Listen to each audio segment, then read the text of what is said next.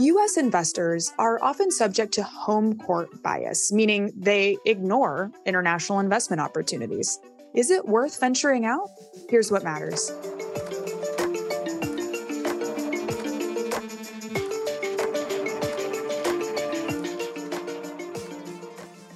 Live from New York City, I'm Lauren Goodwin, and this is Market Matters from New York Life Investments. In this podcast, we bring you the best insights from across the New York Life Investments platform because we believe that by sharing perspectives and engaging with you, our listeners, we can all become better investors. Welcome, everybody. It's the week of September 26th, 2022, and we've been discussing for many weeks on the podcast the macroeconomic environment. It is tough out there, and volatility in the markets has been up. So it's easy to get very focused in the US in times like these because the Fed and the US economy have an important global role. And frankly, international markets have had several challenges of their own. But in a similar vein, when the going does get tough in the US, investors aren't necessarily out of options, and international opportunities can play a big role. A bit of background on how our own team considers and handles international exposure in our own investment process. We are global multi asset allocators, and that means that we structurally hold some allocation to both international developed equity, namely Europe and Japan, as well as emerging markets equity. Those allocations can also adjust based on our cyclical views of those economies and regions. A strengthening and strong US dollar and regular geopolitical events have brought up a lot of attention to asset classes outside the US. To address them, we've called on Carlos Garcia Tunon, Senior Managing Director and Head of Fundamental Equity at MacKay Shields, to talk through his approach to investing abroad. Carlos, thank you so much for joining us. It's a pleasure to be here. Thank you. All right, Carlos, let's let's kick this off. Can you please just tell us about the geographies and sectors you invest in as a manager of an international equity portfolio. What does the space mean to you and what can you invest in? So, typically speaking, most of the portfolios that we manage are benchmarked against the MSCI All Country World ex US index. And that means that we have the flexibility to invest across all sectors and to invest in both developed and emerging markets. So, Carlos, both Lauren and I actually started out investing in emerging markets. So, we're both familiar with what we'd call the home court bias of many American investors, which for our listeners implies that a lot of Americans tend to invest only in US assets or the majority in US assets. And a lot of the time, they need to be convinced that it's worth diversifying into equities abroad because there are risks there, there's currency risks, as Lauren mentioned. And we're always talking about the potential benefits of diversification. So, Carlos, how do you convince people to take that diversification global? So, there are a few arguments that I would make that I think are compelling in terms of thinking about having an allocation to international equities. Firstly, I would say that 76% of the world's GDP is generated outside of the US, and 80% of the world's listed companies are outside of the US. In addition, I think it's important to remember that international markets don't always move in lockstep with US markets, so they provide diversification benefits. And our team often finds that if we're looking to get exposure to a particular trend in a particular region, the best companies that allow us to invest behind that trend are companies that are located outside of the United States. It's a really good point. The US is a very large economy, but it's not the only economy out there, and there are bound to be economic and market opportunities there. Now, against the backdrop of those general benefits, we have to confront the fact that right now, the view from some international economies, Europe, for example, can look quite risky and be subject to the global growth pressure we've been feeling in the US. Of particular attention and concern for investors lately has been things like the war in Ukraine or policies that have been enacted by China. What's your current view of international equity just as an asset class? I'd say that we agree with your assessment that the near term economic outlook is challenging. Europe is faced with the difficult situation in Ukraine, and China's economy is struggling to grow due to zero COVID policies and a slowdown in the property sector. That said, we think that valuations more than reflect those near term economic challenges. international equities have underperformed US equities in 10 of the last 12 calendar years. And international equities are now trading at 11 and a half times next 12 months earnings estimates, while US equities are trading at 17 times next 12 months earnings estimate. That means that the PE discount on which international equities trade has widened from a 10 year average of 20% to 32% currently. And we think that presents investors with an attractive opportunity to increase their allocations to international equities. Let's take that one step further then. How does your team find the opportunities within international equities? What's your process? So, our team employs an investment approach that we call sustainable growth investing. And what we mean by that is that we want to invest in competitively advantaged companies that are likely to experience above average earnings growth backed by long term secular trends.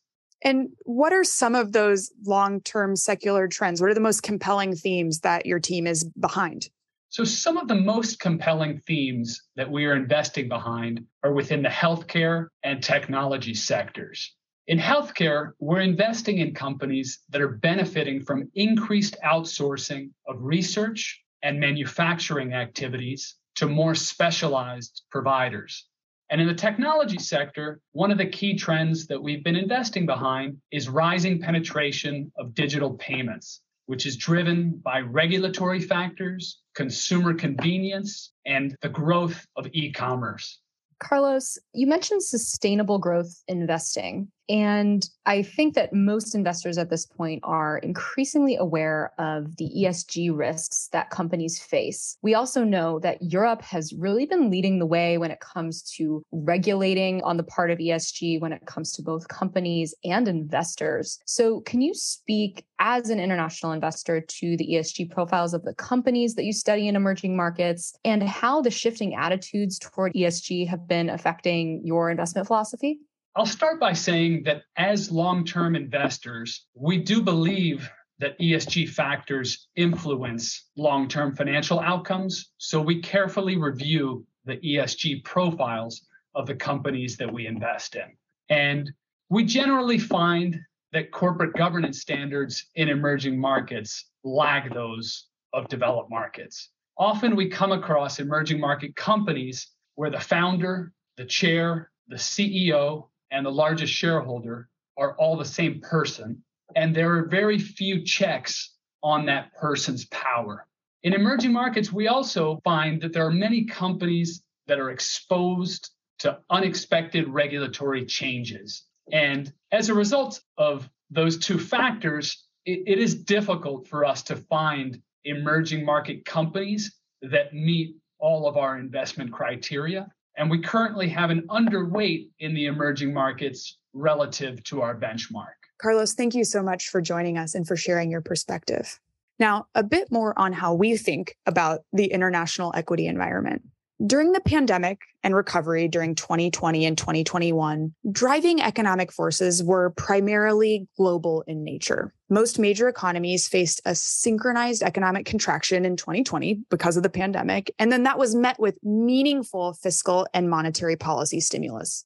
Then in 2021, the majority of countries around the world experienced a synchronized recovery from the pandemic and benefiting from all of that stimulus Lauren mentioned. Of course, the major exception to this has been China, which was first in and first out of the early COVID 19 waves and didn't experience the same economic contraction in 2020, which is now quite countercyclical to the US and some of these other international markets. But now, as the post pandemic recovery has been maturing, we see organic or more differentiated economic and monetary policy adjustments taking hold. And that's resulting in different economic circumstances by country and region. In other words, and as Carlos mentioned, there can be benefits to being not too concentrated in any one given country or region.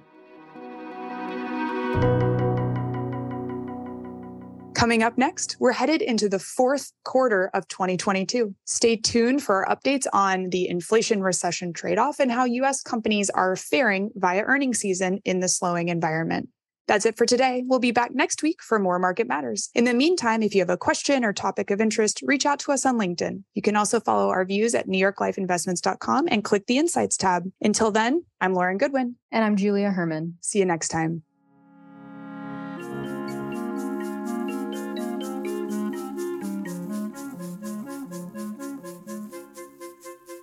Our podcast is produced by Milo Benamatz, and our music was composed by the fabulous Zach Young. I will now read our disclosures from compliance.